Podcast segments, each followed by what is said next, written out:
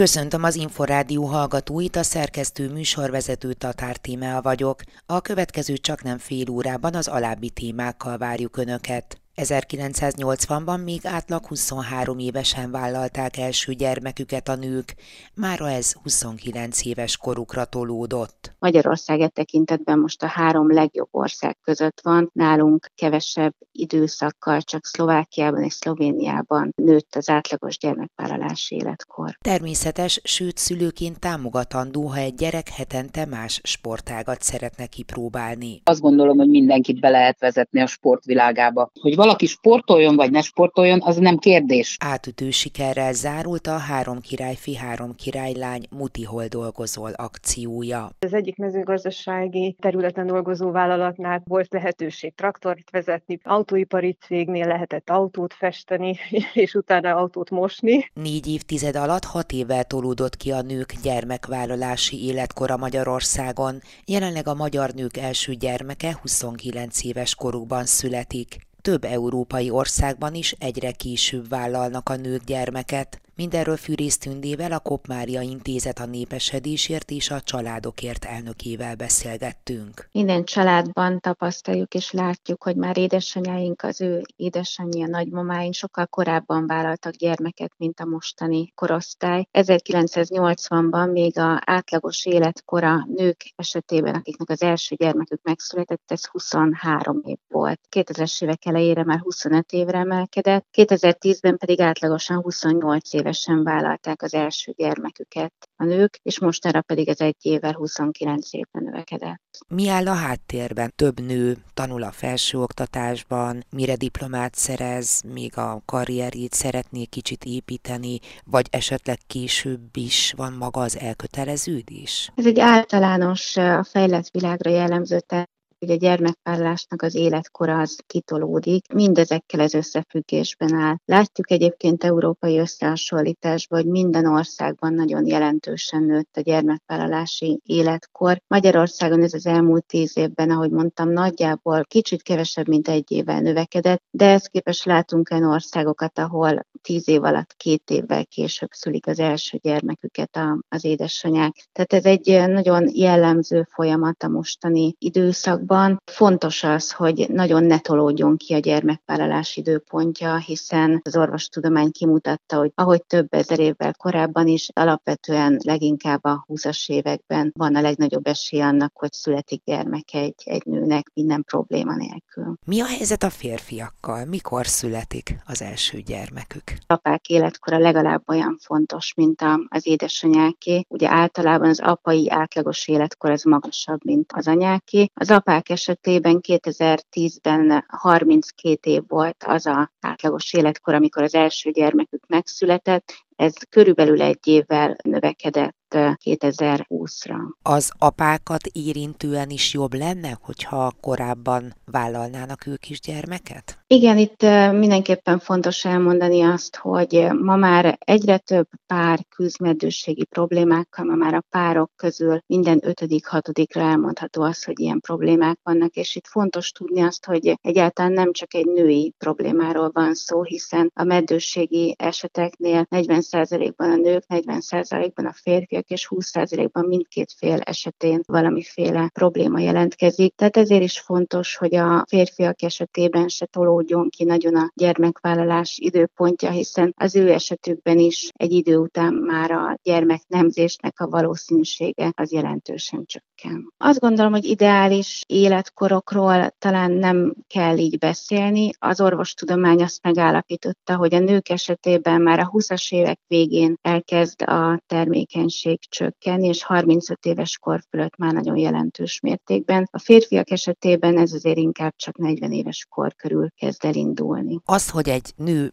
milyen életkorban hozza világra az első gyermekét, ez azt is befolyásolja, hogy hány gyermeke lesz majd összesen? Igen, ezért is nagyon fontos az, hogy lehetőleg minél korábban már a nők 20-as éveiben megszülessenek ezek az első gyermekek, hiszen ebben az esetben sokkal nagyobb az esély annak, hogy lesz ennek a gyermeknek testvére is. Ezért fontos, hogy a elsőszülött gyermekek már a anya 30 éves kor előtt megszülessenek. 2010-ben egyébként 10-ből 6 esetben ez megtörtént, most valamelyest ez csökkent, de jó lenne, hogyha valóban 30 éves kor előtt minél több kisbaba megszületne. És valóban ezért fontos, mert akkor nagyobb az esély annak, hogy lesznek még testvérei. És hát azért is fontos, mert azt látjuk, hogy a magyar fiatalok átlagosan kettő vagy ennél több gyermeket szeretnének. De ahhoz, hogy a népességnek az újra termelődése megvalósuljon, ahhoz az kell, hogy két embernek legalább két gyermeke szülessen, tehát ezért is fontos, hogy ezek a testvérek megszülessenek. Lehet-e különbségeket találni a különféle társadalmi csoportok között így a gyermekvállalási idő tekintetében? Igen, láthatók különbségek elsősorban az iskolai végzettség alapján. Az alacsonyabb iskolai végzettségűek körében az átlagos gyermekvállalási életkor az a 20-as évek elején van, és ehhez képest a felsőfokú végzettségű nők és férfiak esetében is 30 év fölött. Ez is egy olyan folyamat, amely a fejlett világ valamennyi országára jellemző, bár azért itt szeretném kihangsúlyozni, hogy Magyarországon ez a bizonyos kitolódás, az azért kevésbé érzékelhető az elmúlt években. 2016 után tulajdonképpen meg is állt ez a fajta kitolódás, és most már évek óta stagnál ez az átlag életkor, amikor megszületik a gyermeke az édesanyáknak, ami mindenképpen összefügghet azzal, hogy nagyon jelentős támogatásokban részesülnek azok, akik gyermek gyermek mellett döntenek. Azt látjuk, hogy az elmúlt időszakban Portugália és Észtország volt ez, ahol tíz év alatt két évvel megnőtt az átlagos életkor. Azokban az országokban, ahol például nagyobb a bevándorlásnak a szintje, ott nem volt ekkora arányú a kitolódás, ugyanakkor még így is egyébként magasabb, mint Magyarországon. Magyarország e tekintetben most a három legjobb ország között van, nálunk kevesebb időszakkal, csak Szlovákiában és Szlovéniában nőtt az átlagos gyermekvállalási életkor. Fűrész Tündét, a kincs elnökét hallották. Nem az a kérdés, hogy egy gyermek sportoljon-e, legfeljebb az, hogy legyen-e versenysportoló, véli a sportpszichológus. A sport olyan tulajdonságokat ad, amelyek felnőtt korban például munkavállalóként is kiválóan hasznosíthatók, mondja Lénárt Ágota, Magyar Testnevelési és Sporttudományi Egyetem pszichológia és sportpszichológia tanszékének tanszékvezetője. Vannak úgynevezett korán záródó sportágak, például a torna, úszás, műkorcsolya, ami világos, hogy nem a gyerek választása, hogy ő ezt elkezdi és űzi, és ott természetesen a családi támogatás és a közeg ezzel kapcsolatosan meghatározó, hogy a gyerek gyerek mit fog gondolni ezzel kapcsolatosan. De a fejlődés lélektani alapelvek szerint, és ugye a tapasztalat is természetesen ezzel egybevág, körülbelül serdülőkor elején 12, inkább 13-14 éves korban jelenik meg az az érzés, hogy annyit érek, amennyit teljesítek. Amikor szeretnének versenyezni, versengeni, és megmutatni, hogy mit sajátítottak el, és ezáltal a hierarchiában, a társas hierarchiában szeretnének följebb lépni. Tehát ilyenkor a szülőknek, az edzőknek, a sportszakembereknek az a dolguk, hogy megtanítsák a sportolót arra, hogy hogyan kell jól versenyezni, melyek azok a viselkedési minták, amik még megengedettek, és mi az, ami nem. Szabályok adta kereteken belül mindent meg lehet csinálni, viszont a szabályokon kívül már nem, mert az meg már agressziónak fog minősülni, amit a sport szabályrendszere és természetesen a társadalom is büntet. Ugye most a serdülőkorról beszélünk, de mi van előtte? Milyen szerepe, milyen helye van a sportnak a serdülőkort megelőzően, hiszen azért a versenysport sportolók nem tizenévesen vágnak bele általában. Így van. Egyértelműen azt mondja a tudományos háttér, hogy 12 éves korig körülbelül érdemes minden sportág alapjaival megismertetni a gyereket, és változatos mozgásformák elsajátításával azt a mozgásügyességet kell megszereznie, ami a későbbiekben a sportoláshoz elengedhetetlen. Ez általánosságban azokra a gyerekekre vonatkozik, akik nem versenysportolók. Tehát amitől a szülőknek az összes összes hajaszála őszbe fordul, amikor a gyerek azt mondja, hogy hát ezen a héten karatézni akarok, aztán lovagolni, aztán lőni, aztán golfozni, aztán atletizálni. Ez nagyon normális dolog, csak természetesen ugye a családi menetrendet, pénztárcát változó módon terheli meg. De az, hogy a gyerek mindent ki akar próbálni, és ezzel kapcsolatosan így szeretne fejlődni, ez egy normális dolog, és ezt meghatározott, megoldható kereteken belül a szülőknek, a családnak érdemes támogatnia. Ahol viszont versenysportról beszélünk, ott más a helyzet, bár most már az akadémiai rendszerben is hallom, hogy nagyon sok olyan mozgásformát is beépítenek, aminek a segítségével az általános alapokat meg tudják szerezni a sportolók. Tehát az alapvető széleskörű mozgásbázist meg kell teremteni, és akkor utána a speciális fejlesztés is jobban fog menni. Mi az, amit ad a sport? Legyen szó kisgyerekekről, vagy akár kis tinédzserekről? Mindenféleképpen ad olyan pluszt, ami az ő személyiség fejlődésükre is hatással van, és ad egy olyan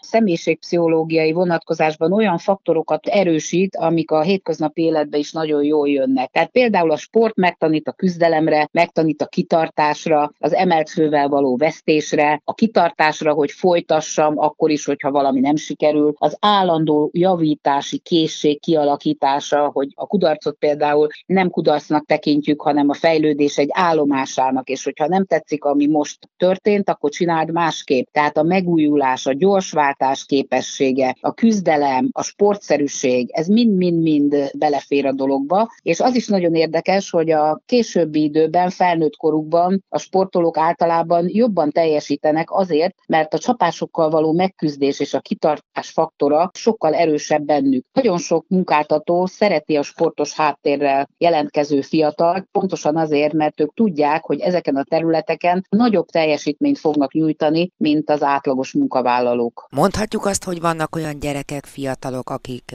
pszichésen alkalmatlanok arra, hogy sportoljanak? Én ezt nem merném kijelenteni, azt gondolom, hogy mindenkit be lehet vezetni a sportvilágába. Két lehetőséget kell ezzel kapcsolatosan említeni. Ténylegesen a genetikai különbségek meghatározók, és éppen ezért 7-8-9 éves korban már lehet tudni, hogy körülbelül milyen sporták csoportokra érdemes specializálódni, tehát mi az, amiben a gyereknek sikere lesz. Tehát a genetikai, antropometriai jellemzők azok tényleg ilyen szempontból meghatározóak tudnak lenni. De általánosan, hogy valaki sportoljon vagy ne sportoljon, az nem kérdés. Legfeljebb csak annyi, hogy legyen-e versenysportoló, vagy hogy bizonyos sportágakban ügyesebb tud lenni, mint mások. Volt például egy úszóm, akinek az antropometriai felmérésén azt javasolták, hogy ne ússzon versenyszerűen, mert nem fog tudni jó eredményeket elérni. És a kislány kitartott, mert azt mondta, hogy ő nagyon szereti a csapatát, nagyon szereti ezeket az edzéseket, és ő nagyon boldog boldog lesz, hogyha az országos bajnokságon döntőbe jut, de megérti, hogy esetleg nem fog tudni kijutni az Európa bajnokságra vagy a világbajnokságra. Egy ilyen hozzáállással ezek a dolgok kezelhetők. Nagyon fontos, hogyha ideje korán kiderül, hogy mi várható a sportolótól, mert ez későbbi csalódások és későbbi túlzott elvárásoknak az elejét tudja venni. Ez az egyik fele a történetnek, a másik pedig az, hogy vannak életkorok, amikor még nem szabad a versenyzést és a versengést ilyen módon kezelni, mesélni. Megtörtént történet, amikor bejött az apuka, és mondta, hogy nekem óvodás a gyerekem, de amikor veszít, lesöpri a táblát, társasjátékról volt szó, na majd én megmutatom neki, hogy ezt így nem szabad. Apuka csak azt a dolgot felejtette el, hogy ebben az életkorban még nem érdemes, és nem is szabad, és nem is lehet megtanítani az óvodást arra, hogy hogyan kell nyerni, mert ekkor még ez fejlődés lélektanilag még nem elérhető. Ennek a szülőnek is, amikor elmeséltem, hogy itt a játék öröme nagyon fontos, fontos, és az, hogy mit jelent nyerni, és mit jelent ezzel kapcsolatosan örülni a győzelemnek, vagy sírdogálni a veszteség fölött, az majd egy későbbi életkorban lesz. Tehát ilyenkor még erre nem érdemes és nem szabad tanítani a gyereket. Meddig nem késő belevágni a sportba? Nagyon sok olyan szabadidős sportolón van, felnőttek, akik későn kezdték el 20-30-as, 40-es éveikben. Elkezdeni soha nem késő, csak természetesen megfelelő módon szabad elkezdeni, ki kell kérni a sportorvos véleményét, véleményét, vagy állóképességi sportágaknál érdemes olyan vizsgálatokat is csinálni, amiből kiderül, hogy terhelhető-e a szervezet, hogy nehogy véletlenül belefusson olyan körülménybe, ami esetleg már nehezebben kezelhető. Lénár Tágota egyetemi docenst a Magyar Testnevelési és Sporttudományi Egyetem tanszékvezetőjét hallották.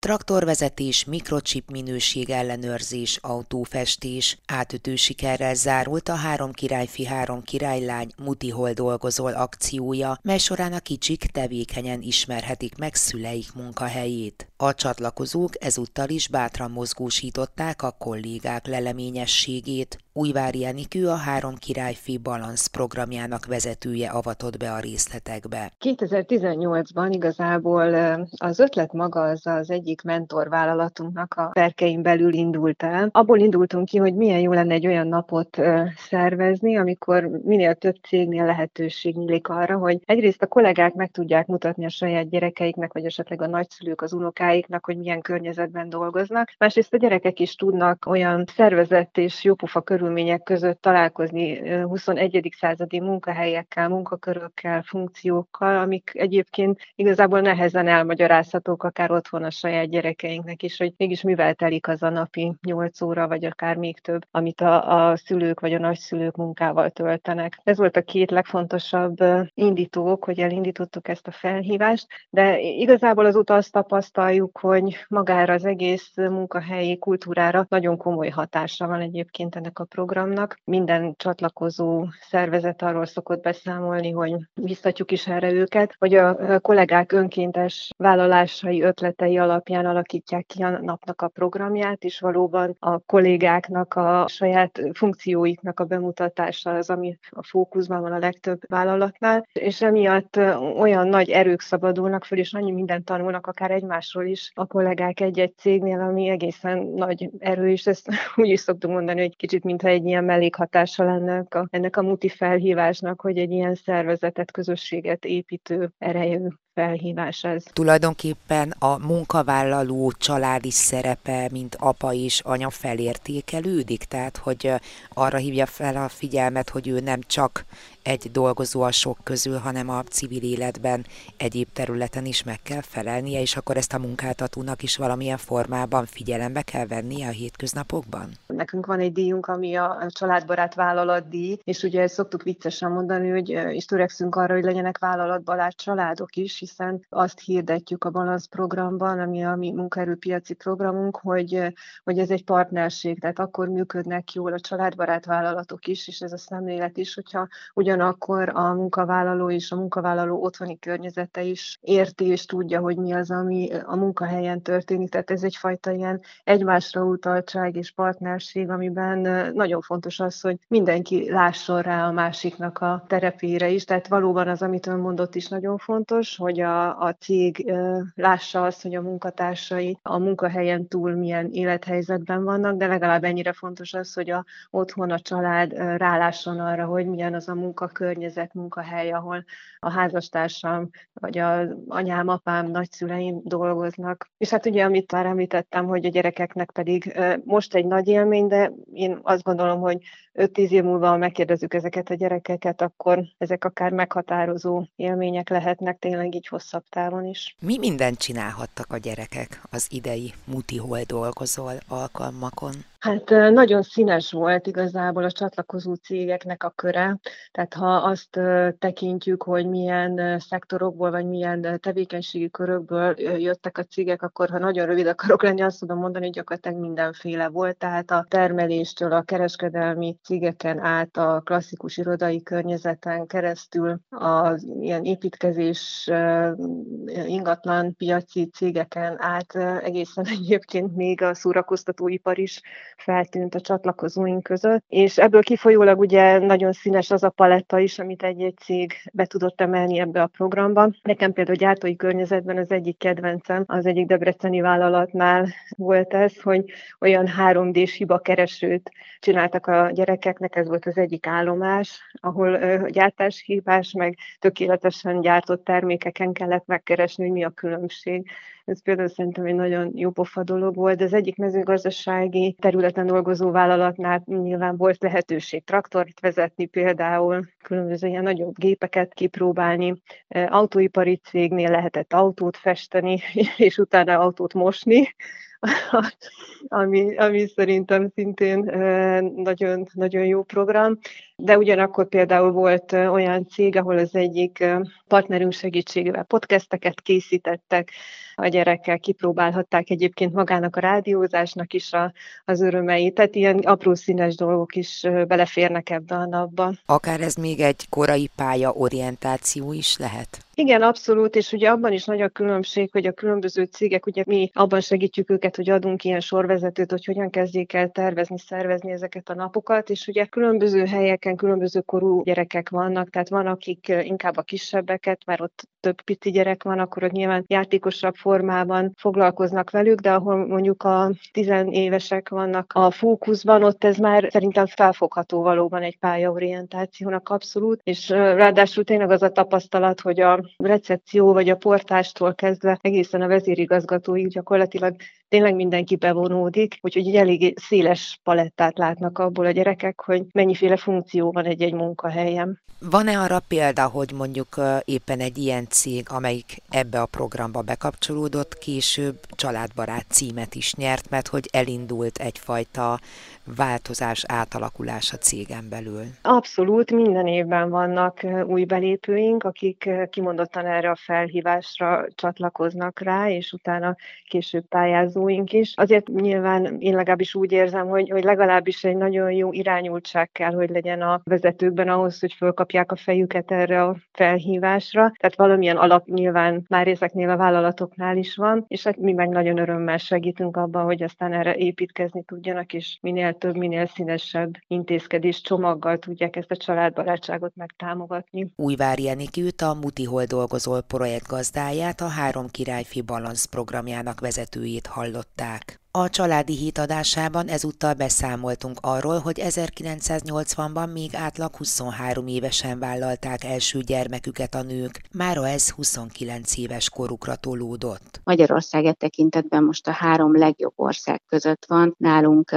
kevesebb időszakkal, csak Szlovákiában és Szlovéniában nőtt az átlagos gyermekvállalási életkor. Szóltunk arról, hogy természetes, sőt szülőként támogatandó, ha egy gyerek hetente más sportágat szeret szeretne kipróbálni. Azt gondolom, hogy mindenkit be lehet vezetni a sportvilágába. Hogy valaki sportoljon vagy ne sportoljon, az nem kérdés. És átütő sikerrel zárult a Három királyfi, Három királylány Mutihol dolgozó akciója. Az egyik mezőgazdasági területen dolgozó vállalatnál volt lehetőség traktort vezetni, autóipari cégnél lehetett autót festeni, és utána autót mosni. A családi hét mostani és korábbi adásait is visszahallgathatják az infostart.hu oldalon. Én köszönöm megtisztelő figyelmüket, a szerkesztő műsorvezetőt Tatár Tímeát hallották.